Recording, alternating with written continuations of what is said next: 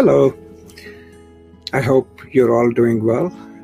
Today, I briefly want to talk about on a very interesting concept and practice and mode of living, which is being liberal. Now, I'm active on Twitter. I read a lot of conservative as well as liberal and progressive blogs and newspapers. And one thing that has come across to me really clearly, especially coming from the conservative media, is that there is a certain view of liberals and progressives that's posited by the conservative pundits and politicians and people. And it is often kind of, I mean, liberals are often kind of referred to as a group that is weak, uh, has probably no moral compass, uh, and people who are probably naive have a herd mentality. And so constantly, and they're also, if you're in the United States, they're also posited as unpatriotic. And generally speaking, if you read or hear all these views, the idea that comes across is as if being liberal is being impractical and being weak, and somehow a lot of people internalize that. And what I want to clarify here is, and this is based in my understanding of how identities are constructed, you know, and how our personal and collective identities are formed. So, first of all, to me, what is being liberal? And if you just look around in the world, uh, you can always tell people who are liberal apart from people who are deeply conservative. I'm not saying all conservative people are bad people, but I'm just talking about the liberals. Most liberal people if you come across them, will be tolerant of differences, will either be not sexist at all or less sexist, or at least be aware of something called sexism. They will also be not anti immigrant. They will, okay, mostly also tend to be pacifist. They would care about the environment and it won't matter to them where you are from, what your accent is, what your color of skin is. If you run into a liberal and progressive person, chances are that you'll get the kind of human respect that we all need to give each other deep down at its core. This is what is liberalism, right? Accepting the differences, respecting others without effacing that difference, not making it conditional that you have to be like me in order for me to like you or respect you. These are some of the core liberal values, and you can plot them across the globe wherever people claim to be liberal and progressive. These are some of the traits that you can see in them. And to me, being a liberal then is being this tolerant person who can tolerate differences, who can hold more than one or two opinions, and who can respect others right? And who can work for more than his or herself, including working for the planet, working for something larger than themselves. Now, these are all the things that a lot of religious conservatives and others have arrogated to themselves. They think that they are the ones who are doing it, right? But most of the times in the world, if someone is fighting for women's rights, if they're fighting for workers' rights, if they are fighting for the environment, if they are fighting for an equal distribution of wealth or general human equality, these are progressive and liberal people. Now, how do they come to be really weak? Okay, because most liberal people do not have these binary positions and they don't forcefully say, This is who I am, this is right, this is wrong. They they work from the middle of the symbolic sign, right? The signifier and signified. And so they can very easily be posited as weak or vacillating, right? But if we understood how our identities are formed, we will find out that a liberal and progressive identity actually is a more stable and complex and strong identity as compared to a deeply conservative identity. And my views obviously are not necessarily my gut feelings, these have been formed after having read people who have done research on identity formation. One of them, Mark Bracher, I talked about him recently. There is a lecture available, you know, in the list of videos on my YouTube channel who basically goes and studies the empirical studies of the brain and consciousness, but also psychoanalytical studies to suggest how our identities are formed.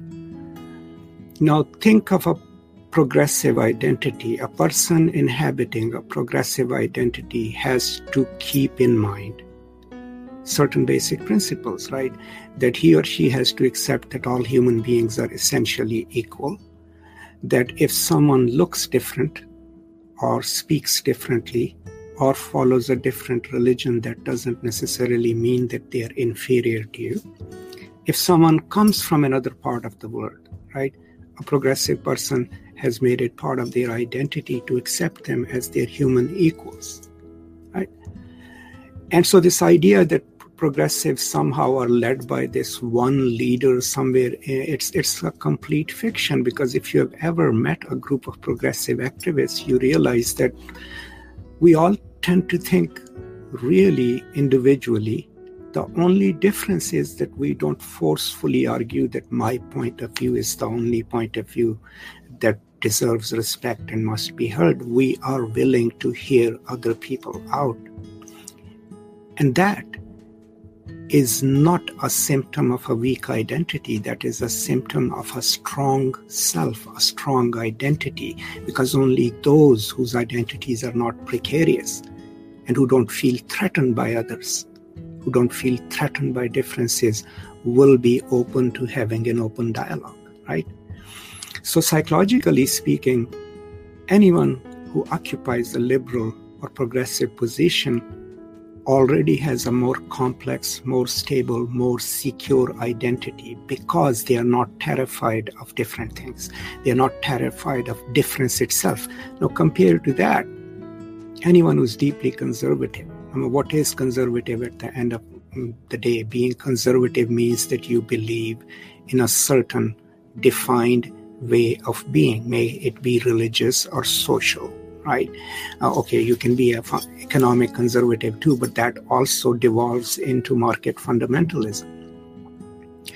So if you have a deeply conservative personality, there is something outside of you that's deciding for you what is permissible to be thought, what is permissible to be done. So whenever you encounter difference, since your identity is based in these very limited signifiers of what is worthy what is important, you're already suspicious of people who look different from you. You're already threatened by people who may come from elsewhere and might want to take your job or whatever. So, deep down, a deeply conservative identity then is a precarious identity, and the prejudices that it expresses come out of that insecurity.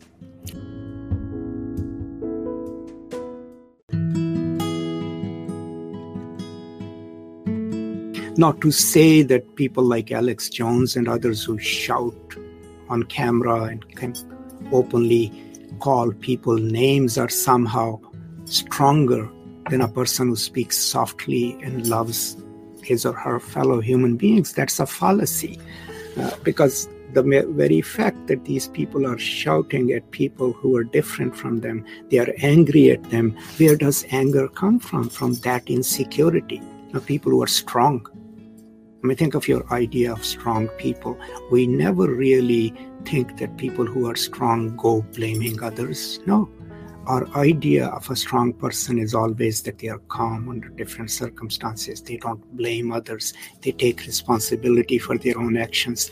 Uh, they don't say, oh, it's so and so's fault. These are the people we consider as strong. And that's a trait which you will see in liberal politics and in liberal individual and collective identities where we are not afraid of criticizing ourselves. We are not afraid of admitting that we were wrong right? And all of that comes from a more secure individual and social identity. So let's dispel this idea once and for all that somehow people who are shrill and who can shout and who can call other people names are somehow brave right, and have more secure identities. The, the psychological and empirical research has proven that hatred of others or self loathing or hatred of different people, people with different sexualities, people with different religions, different origins, stems not from a strong identity, but from a precarious identity that feels threatened from difference. So, on the whole, on being liberal, then, is being liberal is not necessarily being weak. It's absolutely not being weak. It actually proves to you and to the world that you have a secure enough identity that it can handle differences, that it can think beyond your own self interest, right? And that it can think of other human beings too. And one thing that uh, always I find interesting is that uh, on Twitter, especially, a lot of conservative people call liberals snowflakes, as if snowflake is supposed to be something weak. I mean, I served in a war in the mountains, like 19,000 feet above sea level. And if you have ever seen an avalanche, you know, when it comes down at night, it's so powerful and it's it makes a frightening noise. And and and when it slides down, when the snow slides down a slope, it produces sparks like a sheet of light. And that's the most frightening noise in nature that you will hear. And what is an avalanche after all? Like millions and trillions of snowflakes. So, you know, I think we should take snowflakes as a label for progressives and liberals and keep reminding these people that when we come together, we become an avalanche. But on the whole, to conclude, I just wanted to say briefly that being liberal in no way points to a weak identity. It actually points to a more secure, solid identity, and identity solid enough to accept differences, to reach out to people who may not look like us, who may be different from us. And that's something that we all should keep in mind when we are talking to our conservative friends or when someone implies that we are weak. Thank you so much and see you next time.